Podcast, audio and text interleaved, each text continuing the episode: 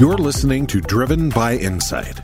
Join Willie Walker, Walker and Dunlop's chairman and CEO, as we bring you fresh perspectives about leadership, business, the economy, and commercial real estate.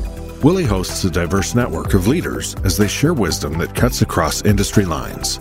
His guests are experts in their fields, from leading economists and CEOs to Harvard and Yale professors, and everything in between. Our one goal is simple providing you with unique insights, unparalleled data, and real time market analyses. Good afternoon to everyone on the East Coast, and good morning to those in Western time zones. It's an incredible joy to have my friend and incredibly talented and insightful economist, professor, researcher, Peter Linneman on the Walker webcast once again. The two of us have created quite the if you will, pattern on a quarterly basis of sitting down and talking about Peter's great research and what we're going to see coming ahead. And I'm grateful that Peter is once again joining me on the webcast. Before I turn to Peter and my lengthy list of questions, and I would add, we got hundreds of pre webcast questions from people from across the country. We read them. I use them in formulating my questions. And so to all of you who take the time to write those, thank you. They're super insightful and helpful and help guide my questions and conversations with those who I'm fortunate enough to have on to the Walker webcast. Uh, a couple quick things before I turn over to Peter. We had an all company meeting here in Denver last week for Walker and Dunlop. We brought a thousand people together.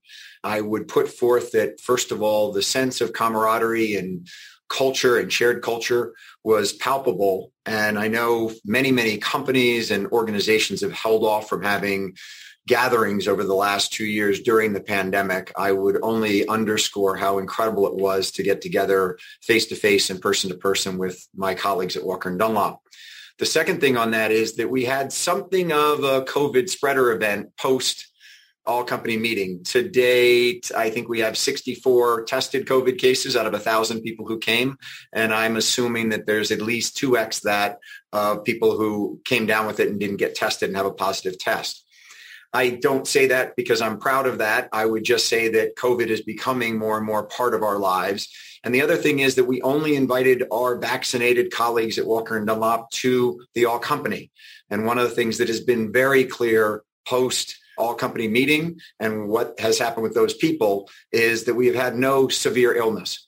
The people who came here were all vaccinated. And while some people have felt like they've got a bad bug and, and been home and down and out for a couple days, which I obviously think about them and hope that they get better soon. But we haven't anyone who's had to seek major medical treatment because of it. And that's because we did restrict it to only vaccinated people. The efficacy of the vaccine in cutting down illnesses is known and wildly, wildly studied and conclusive. So COVID is here to stay for a while, as we all know. And I would just encourage those who are not vaccinated yet to really think about doing so. When I got up on stage on Thursday, my wife, as I was walking out the door, had mentioned that she'd made dinner reservations for last night for my 55th birthday. And she said in passing, halfway to 110. And I laughed and I made that comment to my colleagues at Walker and Dunlop and everyone in the crowd laughed. And I said, you all think I'm stupid enough that I think I actually might live till I'm 110.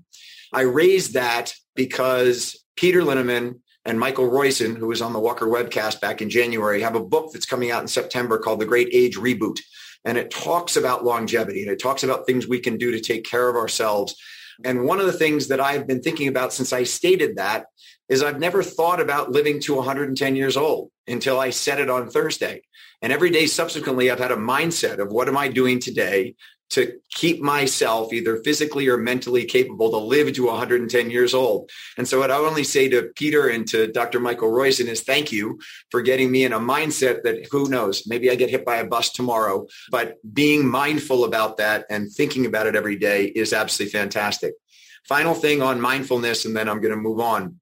My wife also is big on mindfulness and she encouraged me to have a word a day to focus on good things and that when you think about one word a day that is a positive word, it can have great things happen. And so my word on Monday was joy and I had a lot of joy on Monday. My word yesterday was grateful and I was grateful for friends writing me on my birthday and other things. And my joy, my word today is peace.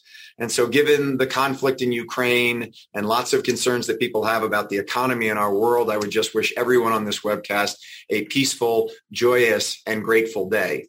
Finally, My guest next week is Amor Towles. If you have not read either Gentlemen in Moscow or The Lincoln Highway, I would strongly encourage it. And if you have read them, you would know that Amor Towles is to the written word today what Peter Linneman is to economic forecasting. Amor is an old friend, and I very much look forward to talking to him next week about his two fantastic novels and how he pulls it all together and how he does the writing that he so effectively does. So, Peter, a year ago, you started the Linneman letter with a quote from Teddy Roosevelt quote, in any moment of decision, the best thing you can do is the right thing. The next best thing is the wrong thing. And the worst thing you can do is nothing. And man, oh man, were you right on that with regard to putting capital to work in commercial real estate. So now you start this quarter with do not bet against the U.S. economy. Even GameStop? No. So first of all, yeah, right. Great point. First of all, I was going to surprise your listeners by asking you the question, what is the significance of four, five, six, seven? Yeah, that's good.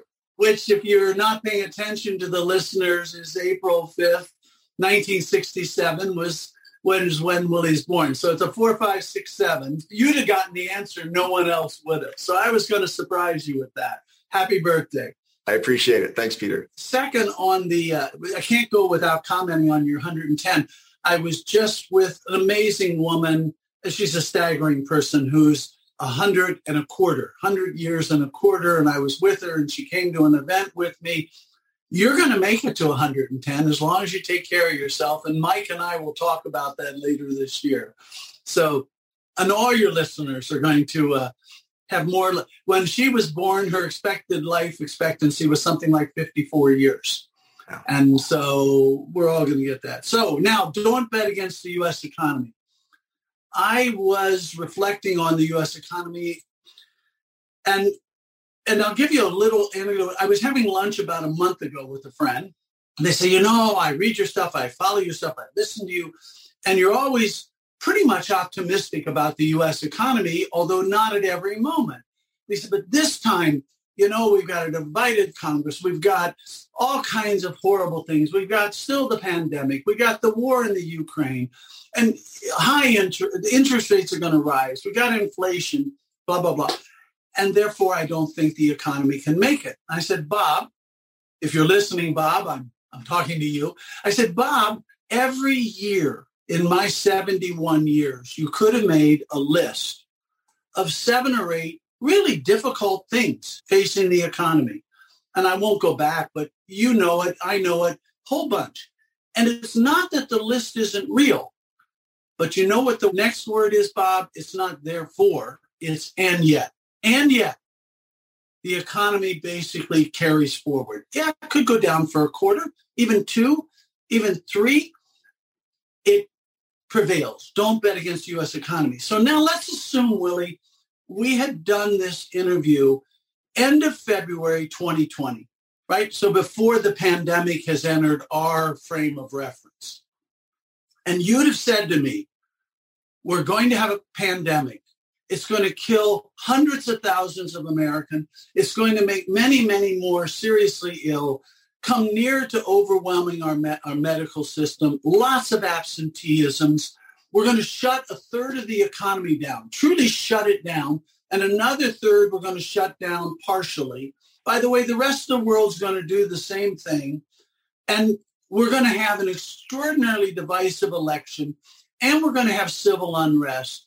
And by the way, if that's not enough, we're going to have a rise in gun violence and our schools are going to be closed for the better part of a year. What would you expect to happen? And yet, today, real GDP is probably 3.5% higher than it was if we'd have talked in February 2020. And yet, in spite of all that, employment is only down about 1%. And yet, in spite of that, industrial output is only down 1%. And yet, asset values are high. And yet, consumer balance sheets are in good shape. And yet, businesses are. And so, Willie, when you think about what we just went through, it's like the trials of Job. What else? What else can we do? And yet, and yet, so if I had one message to take home today, And the real estate industry serves the economy. And yet, doesn't mean every day is going to be great. Doesn't mean every month is going to be great. You're in the and yet business. You're in the long term.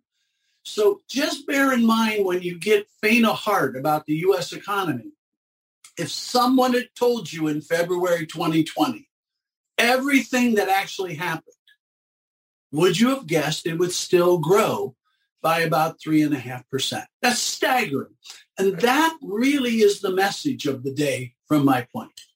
So let's go to rates then, because we're in a rising rate environment. And you state in the letter, um, quote, we're amused by the hair on fire pundits who warn of an economic meltdown when interest rates rise. And you go on to remind us that even if the Fed raises rates by 150 basis points in 2022, they will remain well below pre-pandemic levels. So that's clearly true. But isn't it the adjustment to that rate environment that causes the pain and the potential economic losses? So to say, yeah, we were there beforehand, but we were there in a stabilized economy. We're now moving back to that, Peter, in somewhat of an accelerated rate given the raises that we're projecting ahead. So isn't it that adjustment that's going to cause the pain and the potential economic losses rather than just sort of being copacetic about the fact that it's happening? So if we've adjusted to everything I just went through over the last two years, I think we can adjust to the interest rate going up a little on the short end. I think we can adjust to the interest rate going back on the long end. And as you note, basically a year from now, hopefully interest rates will be about where they were in 2019. If we'd had a, cons- a conversation, we did have a conversation prior in 2019 about the interest rate environment, and it was how low interest rates are, how low the in- interest rate environment was in 2019. That's where we're going to go back to. We had this extraordinary period of money being given away for free. And yes, if you were on the borrower side of money being given away for free, like a highly leveraged borrower, that was great. Like the US government, which is the biggest borrower of all. Is it surprising that the federal government has spent money like it's free when it's free, for God's sake, right? I mean, it's zero interest rate. So higher interest rates will benefit the lender, will benefit the saver. So when it's all said and done, it's kind of a wash, except that what it does is say to people, money isn't free. And when something that's not free is made free, we tend to overuse it. So we're going to go back to 2019 interest rate environment. And I would urge listeners to say, not many of you were committing suicide over interest rates in 2019. Therefore, Willie, your point's right. I would tell listeners, assume that a year from now, you're back in 2019's interest rate environment. Start preparing for it emotionally, financially. Now, we could be wrong, maybe slower than that. But I don't see 2019 interest rate environment as so horrible. So you point out in the letter, Peter, that the only people that you see potentially having difficulty in this transformation is highly levered, either borrowers or providers of capital. And I noted that last week, Gabe Pogge from BTIG wrote a note pointing out that a number of the CLO issuers right now are kind of on watch list because they're getting margin calls on that. Do you see that potentially having a contagion effect on the rest of the lending community? Could. I don't think it's big enough. And I think the Fed is quite sensitized to that after the 2008 2009 episode and the late March 2020 episode. I think they're far more sensitized to that. And if anything slows their rates rising pace, it'll be sensitivity to that kind of environment. As you know, not only do you have to be heavily leveraged for that to matter, you have to be kind of callable and you have to be mismatched, right? You got long assets and short liabilities.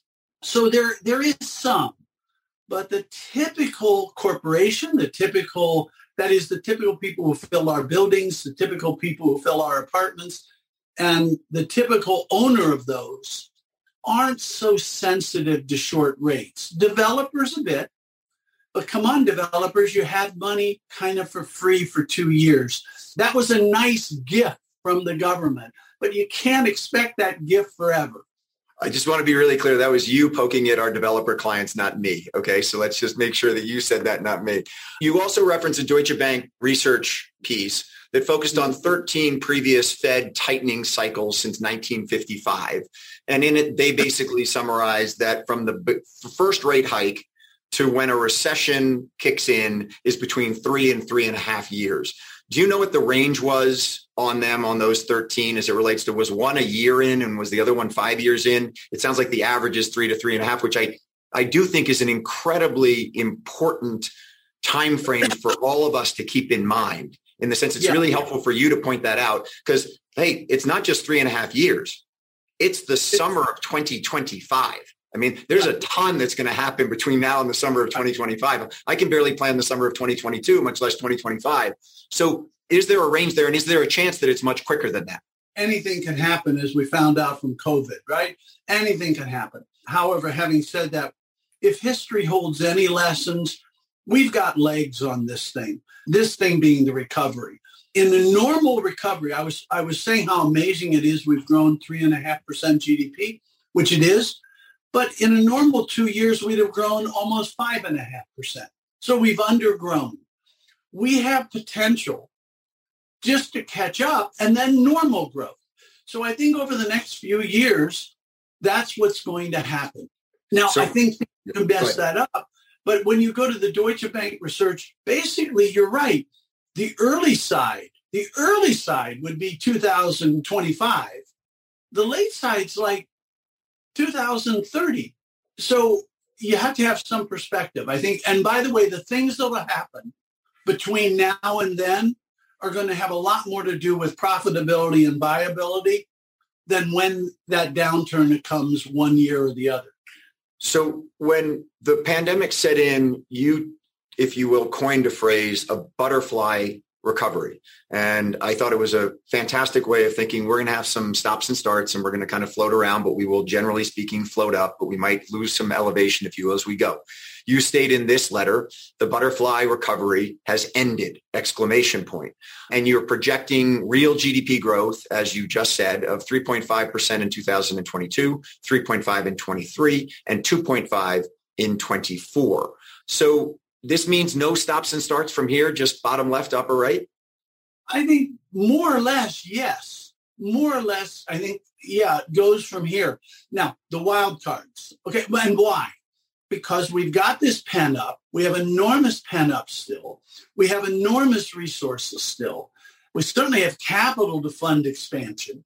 What could be the stops and starts? I think COVID hospitalizations and absentee from work are at the lowest they've been since the pandemic began. Okay, so that's amazing.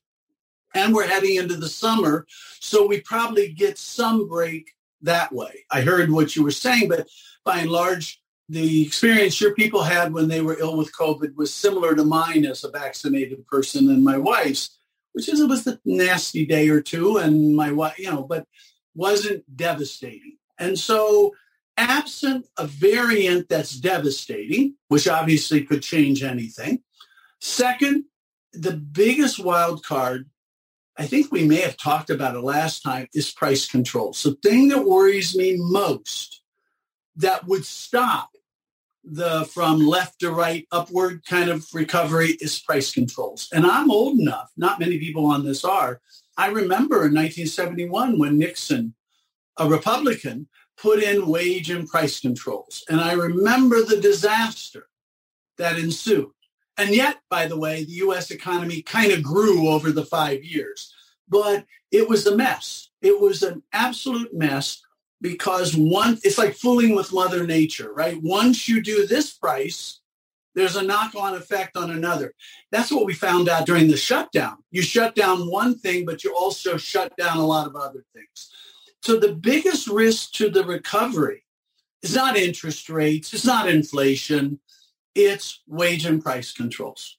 I have to go to a quote that you put in the letter, which I thought was fantastic, where you you quote Swedish economist and you point out socialist Assar Lindbeck, who asserts, quote, in many cases, rent control appears to be the most efficient technique presently known to destroy a city, except the bombing of it, which I, I appreciated you going and pulling that out. And um, by the way, he was an avowed socialist. He was kind of the prototype. And by the way, the other, I think we quote John Kenneth Galbraith, who was another very left-wing socialist kind of famous economist and his quote essentially says that wage and price controls, he was in the wage and price control board, as I recall. And he says something to the effect of everybody's got a special case. Everybody's got an argument why, th- why their wage or price shouldn't be controlled, but all the others should. And he and basically said that's all we did. And the real point is you don't want to mess with the market. We found that out when we shut the market down during the pandemic. And we're still seeing knock-on effects from shutting the economy down. They're going to reverberate from some time. That's what the inflation we're seeing is due to. And many other things, the lag and people coming back to work, et cetera. So, Peter, you outline in the letter, I think, extremely eloquently and insightfully, sort of the the challenge the Fed has and you underscore that inflation today is not due to booming GDP. Inflation today is due to lagging supply and supply chains. And you go on to point out that they're raising rates not to slow down that growth because GDP at 3.5% is great, but it's not 5%, it's not 6%, it's not what's heated the economy. And so you point to the fact that as they raise rates, they're actually trying to slow down an economy as at the same time, the real issue is on supply chain. So are they going to be able to sit there, raise rates to try and cool off the economy a little bit and not, if you will, push it over the edge into recession because the supply chains is the real issue and not a booming GDP? Yeah, I mean, I'm an old Milton Friedman student, and I'm a big believer in, quote, excess money can create inflation. And people quote Milton all the time that way. But what they also fail to quote is that Milton focused on the fact that real factors matter. That was what he spent most of his time on. By real factors, I mean, I'll give you the three numbers. You know them. I put them in Linneman letter. Over two years, real GDP, a crude measure of demand in the economy, is up 3.5%. Industrial output, a crude measure of industrial goods capacity is down 1%.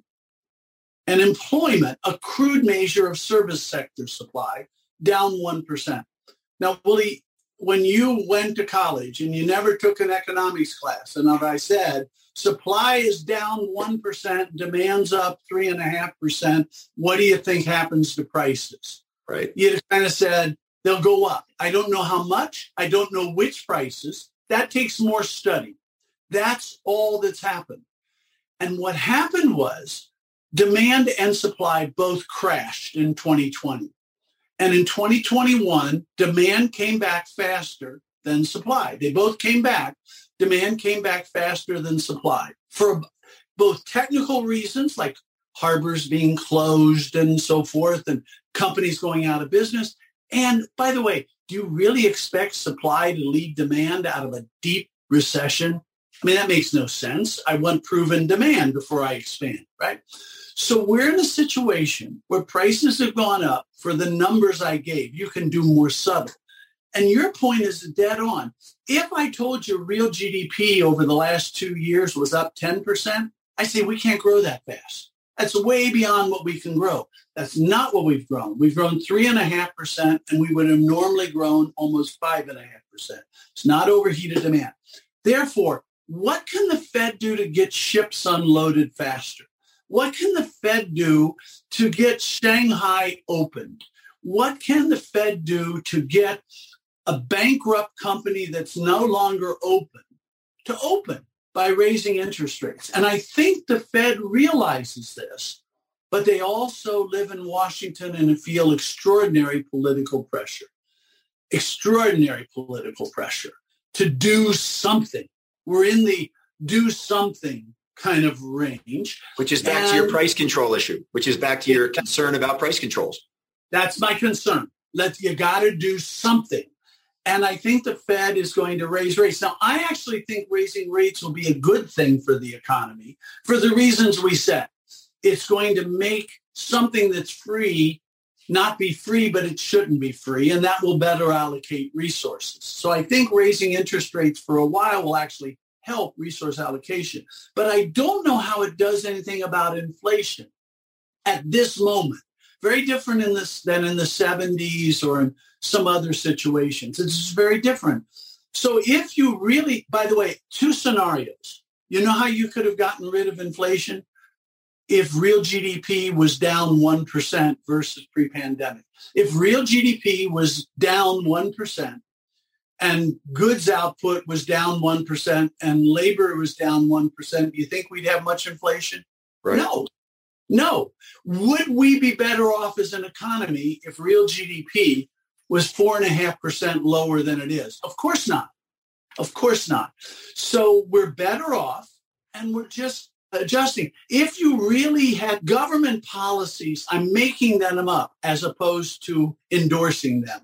You want to get more capacity back? Anybody who puts a new line of production this year, you get to write it off in a year. Anybody who hires somebody who hasn't been employed for longer than six months, you get a $3,000 tax credit. Anybody who goes to work who hasn't worked for six months, you get um, a $3,000 grant, one-time grant. That would bring labor back. That would bring goods back. That would bring services back. That would push inflation down. That's the spirit of the problem.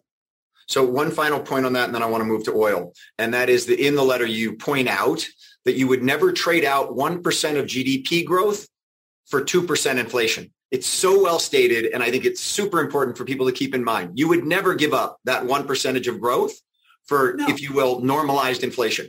No, I mean, just think about the size of the pie, right? The size of the pie. We'd have no inflation now if the pie was four and a half percent lower, right? Namely, it fit the industrial output and it fit the service sector. We'd have no inflation and we'd all have 4.5 smaller pie.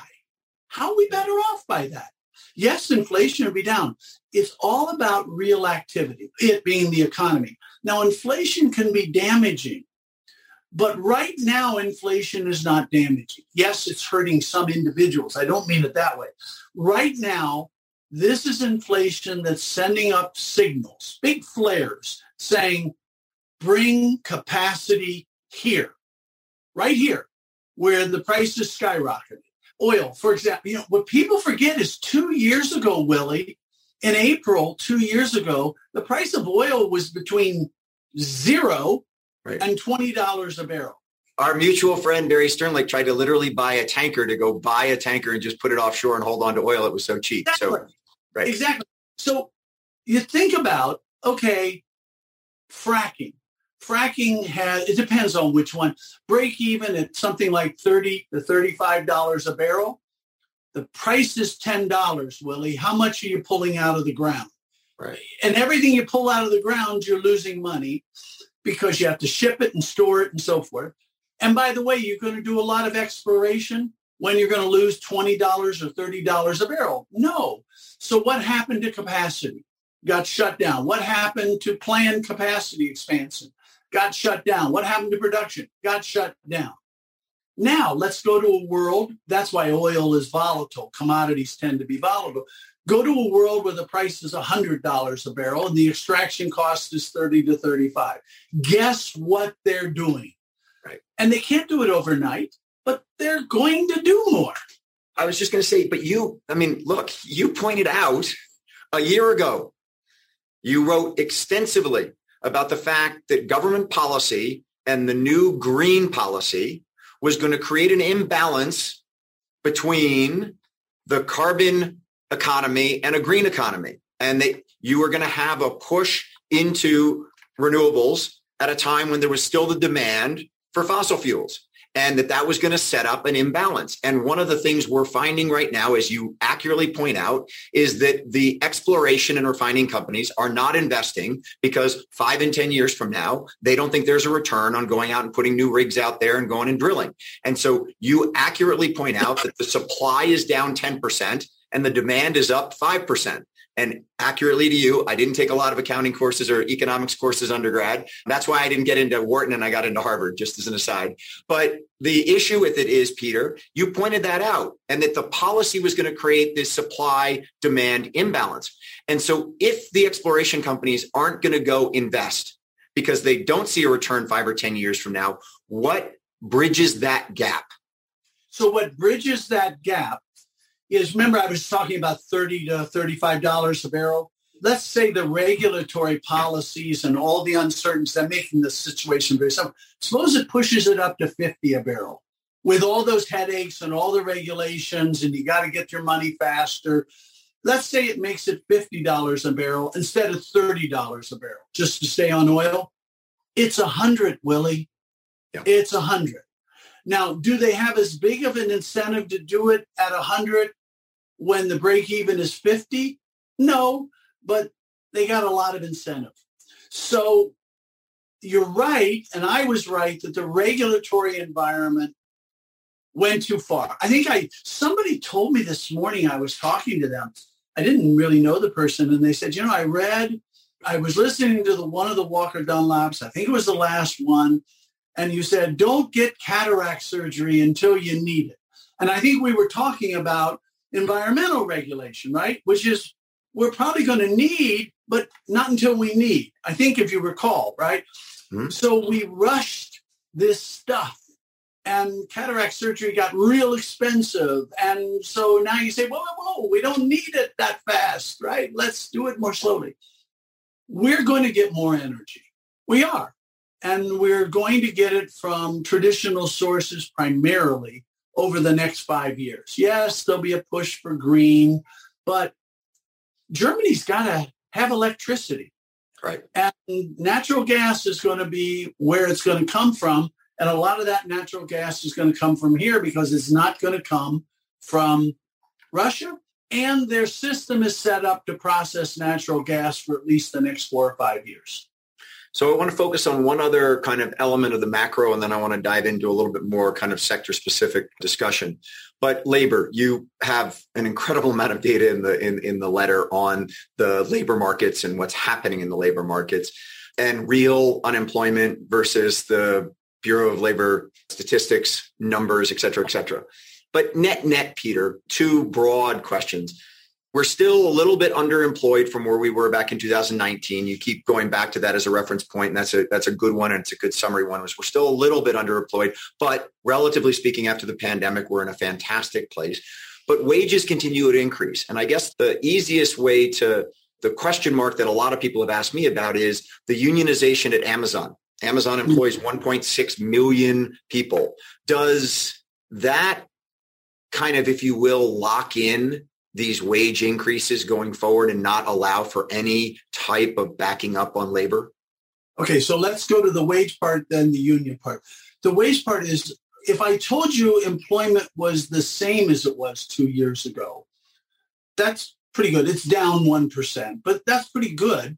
Remember all those people who weren't going to come back to work, Willie, then yep. that last summer people were saying, and I kept saying, they're going to come back to work. Of course they're going to come back to work. And we've seen a huge surge back to work.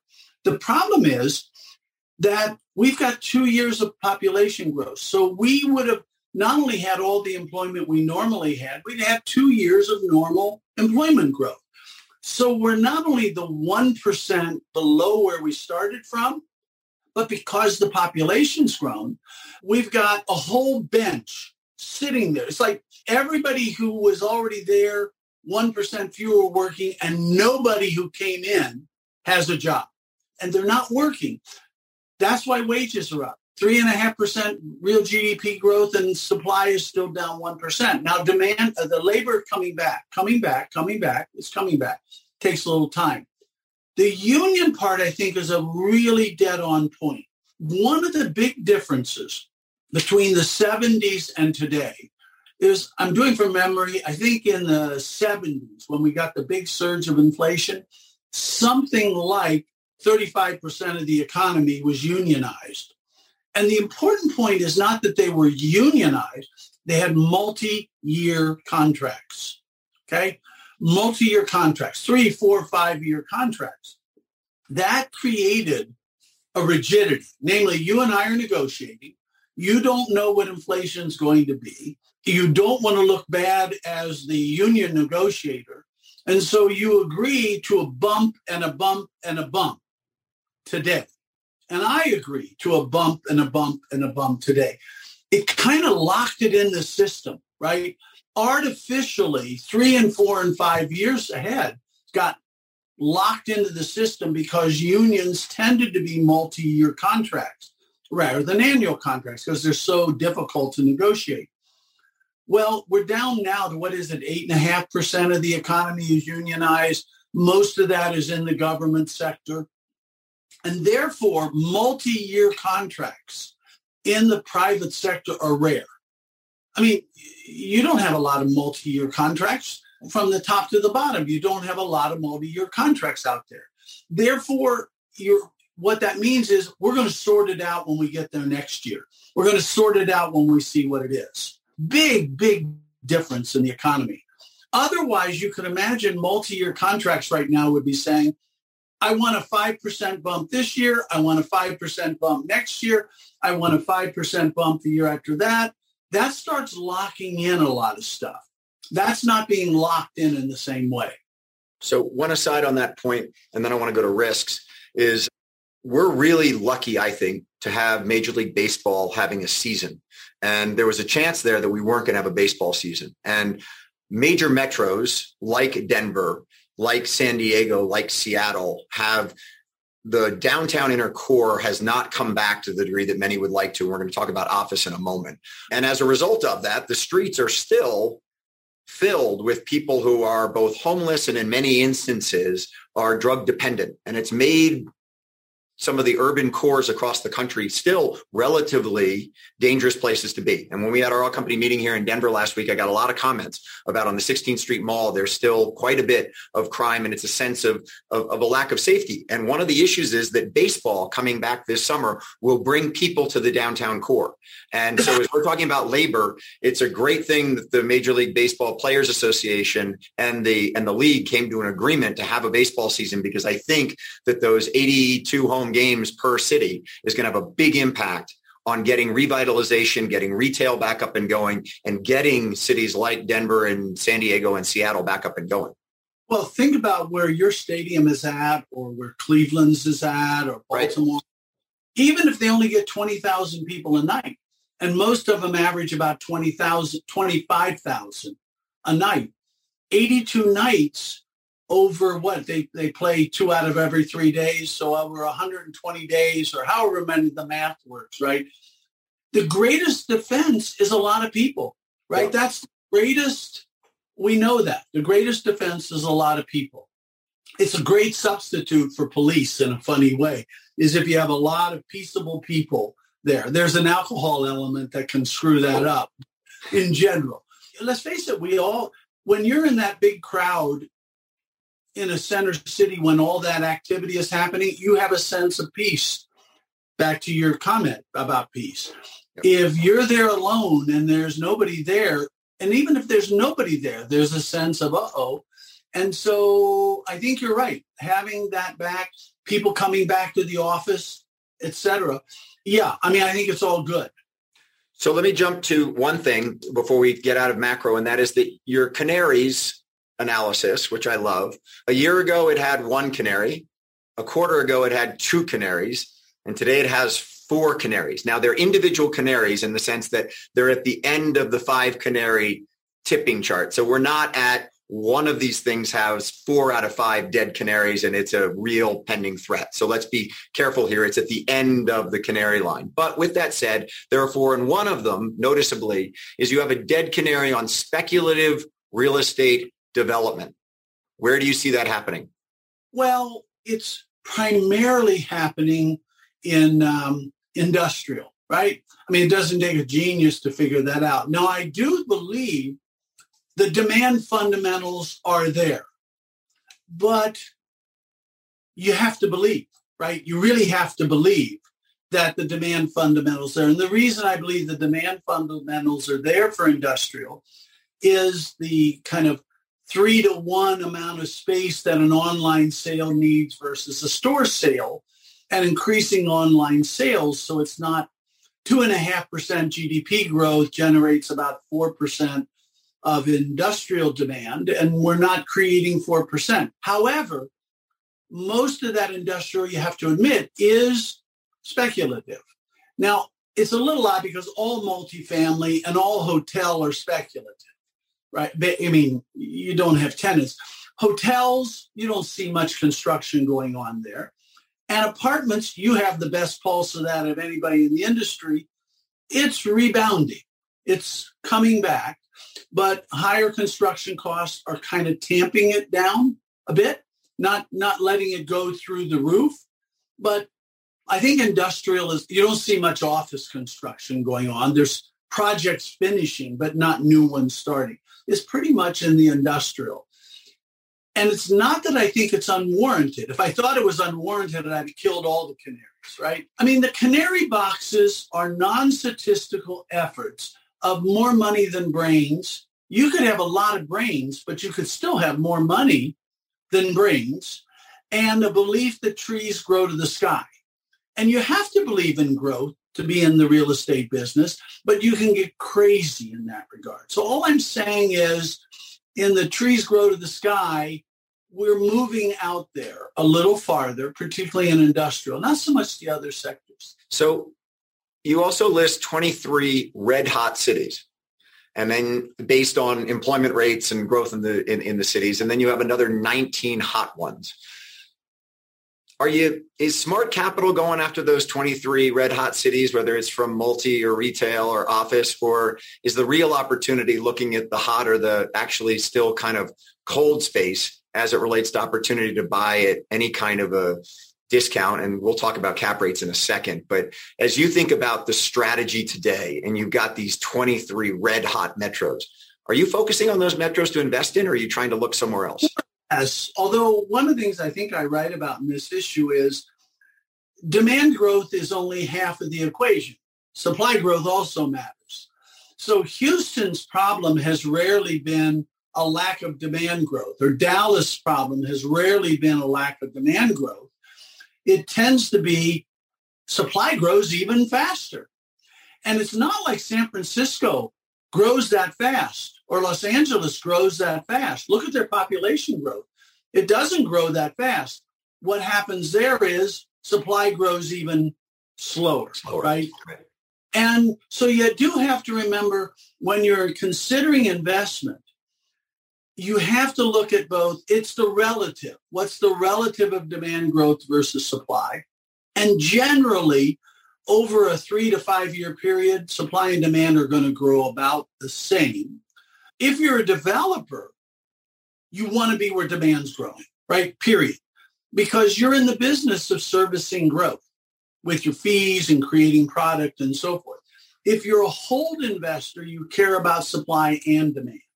So the red hot cities, certainly in industrial, people are looking at them pretty attractively for investing. And in the red hot cities, they're looking at them certainly for multifamily the cold cities are starting to get a relook. The San Francisco's, the New York, the Chicago are starting to get a look, but I still think certainly compared to pre-pandemic, they're still a bit out of favor. So moving to housing, you state the household affordability index showed that only 54.2% of families earning the national median income could afford to purchase a new or used home in America this past quarter. 54%.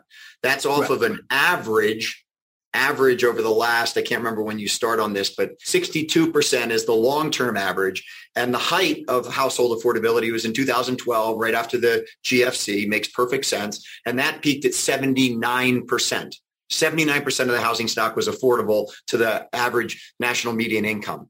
So we clearly have an affordability issue. Does that issue, Peter, give additional legs to the golden era for multifamily that you've talked about previously? Absolutely. People are going to live somewhere. And yes, they may double up for a year or two. They're going to live somewhere.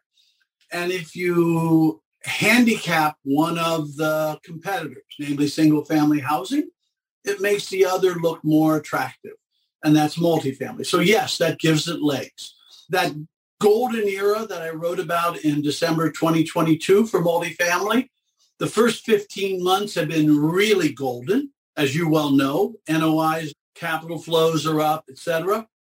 It is still a golden era in multifamily versus when I wrote that.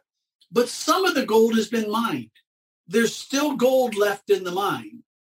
But let's face it, you've taken a fair amount of the gold. Cap rates have compressed, NOIs have gone up. But multifamily still looks good on a fundamental basis.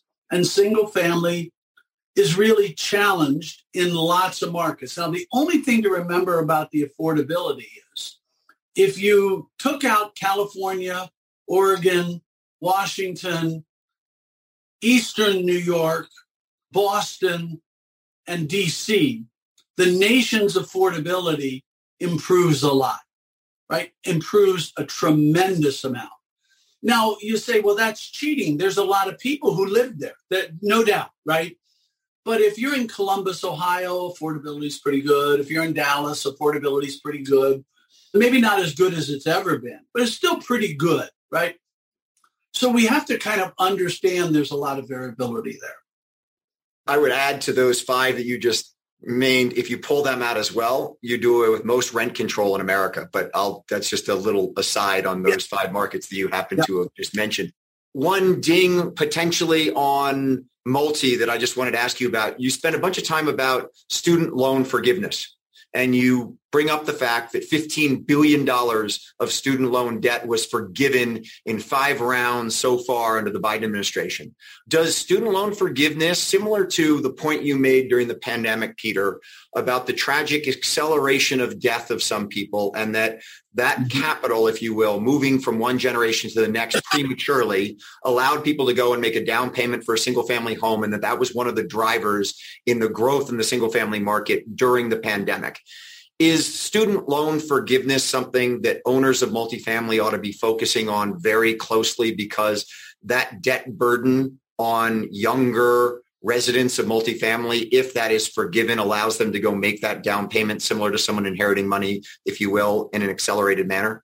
It certainly is worth monitoring more than the industry does. And that's why I put it in Linneman letter, right? It's not, I would have put it in one issue and not every issue if it was a one-off kind of I'm curious about. That's why I put it in. And that the sentiment out there politically Remember, most of that debt ultimately is owed to the federal government. I mean, by guarantees and such. And the federal government doesn't appear to want to collect it. And by the way, Willie, I think if you were a House of Representative member and I was a senator, I'm not sure I'd want to go collect it either, given the demographics of the voters, right? That it's not a terribly popular policy saying, yeah, let's crack down on them because those student loans are by and large guaranteed by parents or grandparents. And I'm not sure I want to take on that number of parents and grandparents. Remember, the typical loan balance is only 20, 30,000. And to get to the one and a half trillion, that's a lot of 30,000s. That's a lot of 10,000s. And they're all voters. And I don't know if I want to go there. So yeah, I think it definitely is something. And the pendulum is swung. What, a decade ago, the notion was, by God, you're going to pay it. And the pendulum is swung to, well, don't worry about it. Maybe you don't have to pay it. So, yeah, it's something, that's why I put it in. Multifamily should definitely worry about it. Watch it. So you correctly predicted that office and multi-cap rates would compress in 2021.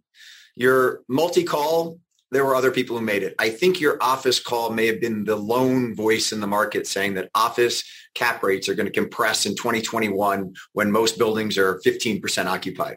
You're maintaining a bullish outlook on office, even though I think the stat you put in the letter is that Kastle Systems in February on 10 major metros had 36% occupancy in office. How are you still optimistic on office? Okay, two phenomena.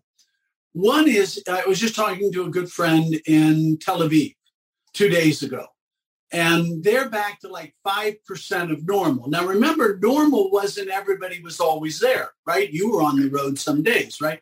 They're back to something like 5% of normal. Why should Tel Aviv be different? I talk to people in London.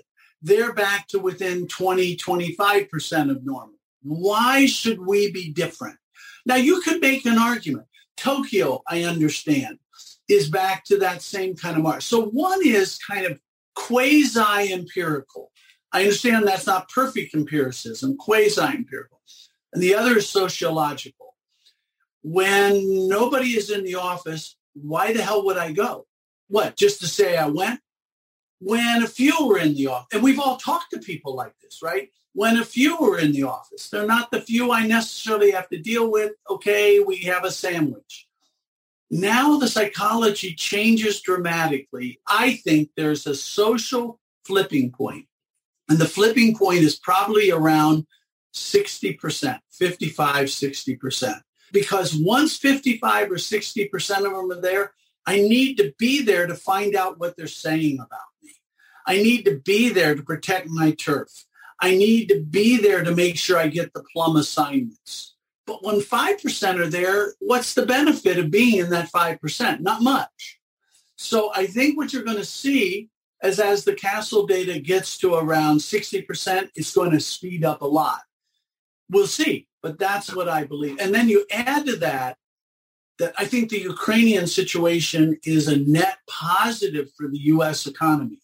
Sadly, but net positive I just think you get a lot of economic activity in all these sectors, but that's going to drive people back. So I had in my notes at the beginning, you still, you actually like retail. I want to be specific here. My comment was you like retail, not you like malls. But the news this morning of Unibail, Rodamco, Westfield getting out of their entire U.S. mall footprint is obviously big news. One of the largest mall operators in the country. I remember actually, Peter, back to it was probably four years ago, and you were talking in our Chicago event about the fact that malls were under pressure and Bobby Taubman stood up and talked about his malls and you said, well, all you have to do be is be the best ball, Bobby, and you're all good. But if you've got if you've got second class malls, you're in trouble. But they're pulling out. You still like retail given where things are moving? If someone like Westfield putting a they bought Westfield for 14 billion, I don't think they're going to sell the whole portfolio for that much. So let's be honest, they overpaid. Yeah. It was they viewed they overpaid at the time. If you'd have gone to Bob, look, they outbid David Simon. You know, that says a lot. They outbid David Simon in David Simon's backyard. And it's not exactly at that time. David was starved for money and David isn't an aggressive bidder who knows how to do deals. And the general view at the time is they overpaid. And now what we're finding out is, you know what? They overpaid. And so Leon Bressler will sort it through. He's a clever guy and doesn't want to spend his time battling there, would rather spend his capital in Europe. You mentioned Bobby Taubman, who I'm very fond of, but and I loved his father. And I learned a lot of real estate from his father. And I'm paraphrasing, I say this a lot. One of the first lessons I learned from Alfred Taubman, who was a legend, as you know, was that you cannot buy bad retail cheaply enough to make it work. And I said, why, Al? You can buy an apartment complex cheaply enough to make it work because I can lower the rents and I'll attract tenants and I can lower, you know, et cetera, right? And Al said, you cannot cut your rents low enough to affect the price of Cheerios. And if you can't affect the price of Cheerios, you cannot change spending patterns, shopping patterns. And therefore, even though you got it cheap, you cannot affect spending patterns. You can affect spending patterns on buying an apartment cheap, cutting your rents. You will attract people. You'll have an influence, unless it's in a horrible location. And the point is, I've never liked since that day. That was probably like 1985 or 86. I got it. I've never liked bad retail and good retail. I want. I want good assets. it'll be a constant battle, as Bobby would tell you, as David would tell you, as Lisa Palmer would tell you at Regency, constant battle. But if you got good retail, you'll win the battle. But if yeah. you got bad retail, Chaim Katzman and I once said that uh, I'm very fond of Chaim as well. And, and we've got once got talking and I said, you know, the problem with getting old is like owning a C shopping center, which is you can exercise more and more and harder and harder and you still get worse and worse right? That's the problem. So don't run a shopping center that no matter how hard I work, I do worse. I want to I want to jump to the LREI and talk about just the general cap rate outlook that you have because it's incredibly insightful and and it's where I want to end. But one thing on that, Peter, that I think is so important for us all to keep in mind when Blackstone threw the keys back to the CMBS investors on 1720 or 1740 Broadway in New York week before last, a lot of people said, oh, office is dead. And I think exactly to your comment about the Westfield portfolio, they just paid too much for that office building and it needs to just have a basis reset rather than the fact that office is dead. And I think a lot of people see the headline of Blackstone walking on a big office building three blocks off of Central Park South and they say, oh, man, we've got real issues coming up. And it's really more of a basis play. They just paid too much for it. They're kicking the keys because their numbers could never work. Someone else can go buy that office building and make it work. Let me jump before you comment on that because I'm sure you have a lot of commentary on that. Let me jump to the LREI and end on this, which is that you expect it to rise two to 300 basis points over the next five to seven years. And therefore, you predict cap rate reductions of 45 to 65 basis points for multi, 130 to 195 basis points for office and 90 to 140 basis points for industrial. Yeah. And that's because if you put unprecedented amounts of money in the system, which is what I'm predicting, because the Fed has pumped so much, not just the Fed, all the central banks have pumped so much money in the system, and it will start coming out again over the next few years. If you put unprecedented amounts of money in the system, it will push up prices, that is to say, push down cap rates. And you say, even if interest rates are higher, yes, even if interest rates are higher, the interest rates are about a balance sheet. They're not about value. They're about balance sheet. How much of the balance sheet is made up of debt and equity? By the way, for a tech firm, they have no debt, right? Some of these tech firms, the value is very high. It's not about debt. It's about value. The balance sheet is a separate discussion. And yes, if interest rates go up and cap rates come down, oh my God, you can't borrow quite as much and have the same coverage. But, you know, I was in Egypt recently looking at the back. There's nothing on all those walls that I could find in hieroglyphics that says real estate guys have a right to borrow 70% and have 1.5 interest coverage. Wasn't there on any of these temples, right? you may have to go down to 1.62, right? And you may have to have a, a reduced LTV. And that's how markets work. So I just think that um, cap rates enough. The, I'll end by, I know we're on time, but if I told you 2 trillion additional dollars want to be in multifamily within the next three years, what do you think is going to happen to the price of multifamily? You don't need to know anything else, right? The weight of $2 trillion trying to find it. Now, it's not going to be that much, but it's going to drive cap rates down. And if I told you a trillion dollars is going to try to get out of multifamily over the next couple of years, what would happen to cap rates? They'll skyrocket because there's no money.